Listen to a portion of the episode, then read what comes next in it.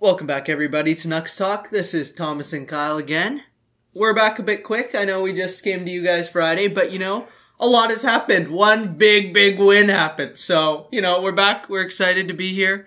Coming off the Winnipeg win. You know, we're above 500, guys. We're above 500 for the first time since opening night. And man, does it feel good, doesn't it, Kyle? Oh, it does. And, you know, throughout these past couple series, I've been saying we haven't seen the best from the Canucks yet. And that game against Winnipeg has definitely been the closest to the best that this team can play so far this year. Uh, the most complete effort from the entire team. We get that scoring. We limit uh, our penalties. We limit our turnovers. We get good goaltending, and then our big guys show up and score some goals. So it was a complete effort. Um, yeah, this is four wins in a row now. We've let four goals in that uh, time frame, and yeah, I'm I'm happy as a clam right now. Um, I suppose for you, what did you see out there? What did you like? And uh, yeah, I think what you said is pretty spot on. All to all areas of the game, we were pretty sound last night. You know, defensive zone structure has been an issue this season, and you know, last night, especially picking the three stars, you know, none of them made it in there because it was, you know, kind of hard to pick which one stood out. They all played very well defensively. Benn's continued a solid play.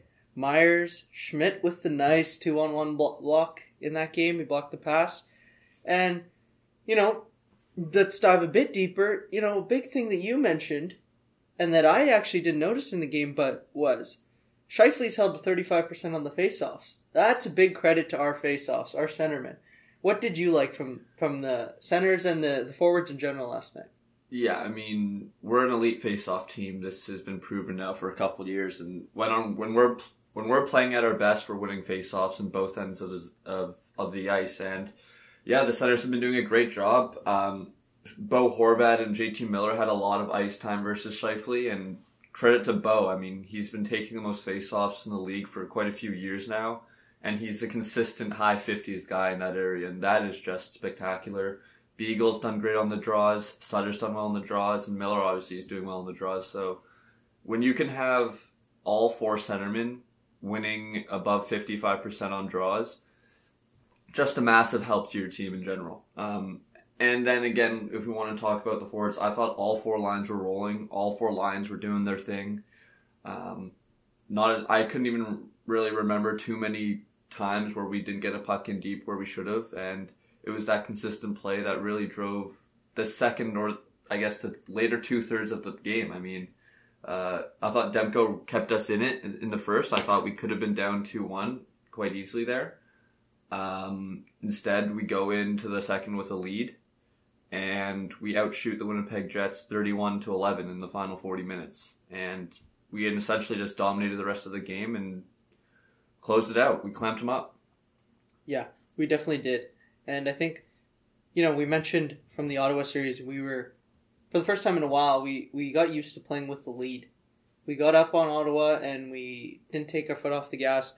And I think last night was a great display of that. You saw us get up, and like you said, we were not turning the puck over. We were getting everything in deep.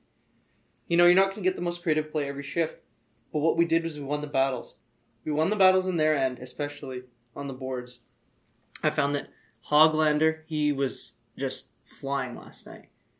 He was winning board battles. He's very strong on his skates. And that is that's turning out to be another pick by Jim Benning that we look back and we say, you know, this was some really good scouting. The fact that he's fourth or fifth in points from that draft class and you know, we got him at 40. I think that just speaks to the management and the way this team's been constructed and you know, you mentioned earlier at the beginning of the show penalties. And you know, we only took one penalty last night. Yep, and it was soft to begin with. It was, and I think that's actually, you know, you definitely need those games, especially when we've come in. We're taking a couple penalties a game. You know, the penalty kill early wasn't that great, but I think we've killed like 13 of the last 14. And because Beagle, Sutter, and Horvat, they're often taking faceoffs on that penalty kill. I think that not having to kill as many penalties definitely helped us help them stay fresh in the circle. Not having to take as many faceoffs, you know, they were able to just play a five on five game and that really helped last night. Big time, and when you don't have penalties, and we only went to the power play, I think, three times last night, you really get to roll all of your players. I mean, Jalen Chatfield last night had 17 and a half minutes, and I thought he looked great. I thought all of our lo- defensemen looked great. I will say, Tyler Myers did have a couple turnovers, and it's due to him not moving puck quickly. Uh, so that was frustrating to see, but in general, our defense did play really great, and it was nice to see Chatfield, a younger guy, getting those big minutes, 17 and a half minutes in an away game against the Jets. That's great for him, great for his confidence. I thought our entire team now has really carried the confidence that they, uh, I guess, acquired against Ottawa and has really just driven them into uh, Winnipeg and hopefully into Montreal. We play Montreal, I guess, twice, Monday and Wednesday. Monday, Tuesday. Monday, Tuesday, back to back. Four um, o'clock games. We played Montreal a week and a half ago, three game set what do you want to see? What do you hope happens in the series? What are you looking for? Well, you know, I think the bottom line, and I think what we actually will see given our recent play, is a different series. I don't think you're going to see the same series. That series was a lot of, it's a lot of turnovers, but it was a lot of back and forth action. There was a lot of scoring, and you know, it was like we get one, you get one, two steps forward, one step back. You know, I think we've settled down defensively. We're not turning the puck over as much. And we're getting really good goaltending right now. Thatcher Demko's saved 100 of his last 103. Mm-hmm. We were talking earlier. I think you give Demko the first game. It's it's kind of a thing that you look back in the Vegas series and you say, when Demko gets a good sweat, when he gets in a groove, you don't want to kind of pull him out of that groove. And right now, I know it's early, but he seems to has really found his game right now. Yeah, I think I what I guess what we're both hoping is just Green rides the hot hand. Um, now, granted, Holtby did play a great game against Ottawa, so I'm not. I guess it is an indictment on Holtby. It's more just, hey, Demko is is caught a bit of a hot streak here, and why not see where this goes? Um, yeah, it is early in the season, so do you still want to keep them relatively both fresh? Probably. So I wouldn't be shocked if it goes either way, but I wouldn't mind if Demko were to start it at all. I completely agree with that. Um, Against Montreal, yeah, I think the odd man rushes were the killer. Uh, a couple shorthanded breaks as well. Like those are the mistakes that can't happen. When we play really simple, hardworking, consistent hockey, we're a very hard team to beat because our work ethic's really great. You know, the Canucks are going to give you a good effort almost every night. It just depends the execution, right? So, um, yeah, I uh, I'm excited for the series. I'm excited to see how far we've grown against the team that beat us. So I think that it'll definitely be a different game actually than the Winnipeg game. I you know, going into the Winnipeg game didn't really realize how different Winnipeg's defense looks this season. They they've got a lot of new pieces and no one that really stands out on their back end. When you look at Montreal, you know, they got Weber, they've got Petrie, Petry like we've yeah. talked about it before. Mete's not even in the lineup. You've got Chiarot, like you've got these guys and you know, we'll see if we can continue to get pucks in deep, which I think was a big thing against Winnipeg. And something that I think we both wanted more of against Montreal. Because you you know, we've touched on it before, but you've got Weber. He can't skate the greatest anymore and you've got these guys that you can pick on a little bit, and then can you execute? Because now you've got a confident Pettersson. You look at the first few games of that series, and you know Pettersson was still you know a little bit not a little bit shaky, but now he's shooting. He's shooting. The power play is shooting. The power play is rolling, yeah. and he's hit so many posts and crossbars yeah. in the last few games that I think if you can get the power play going, limit your turnovers, and Travis Green said it best in an, in the interview after last night's game.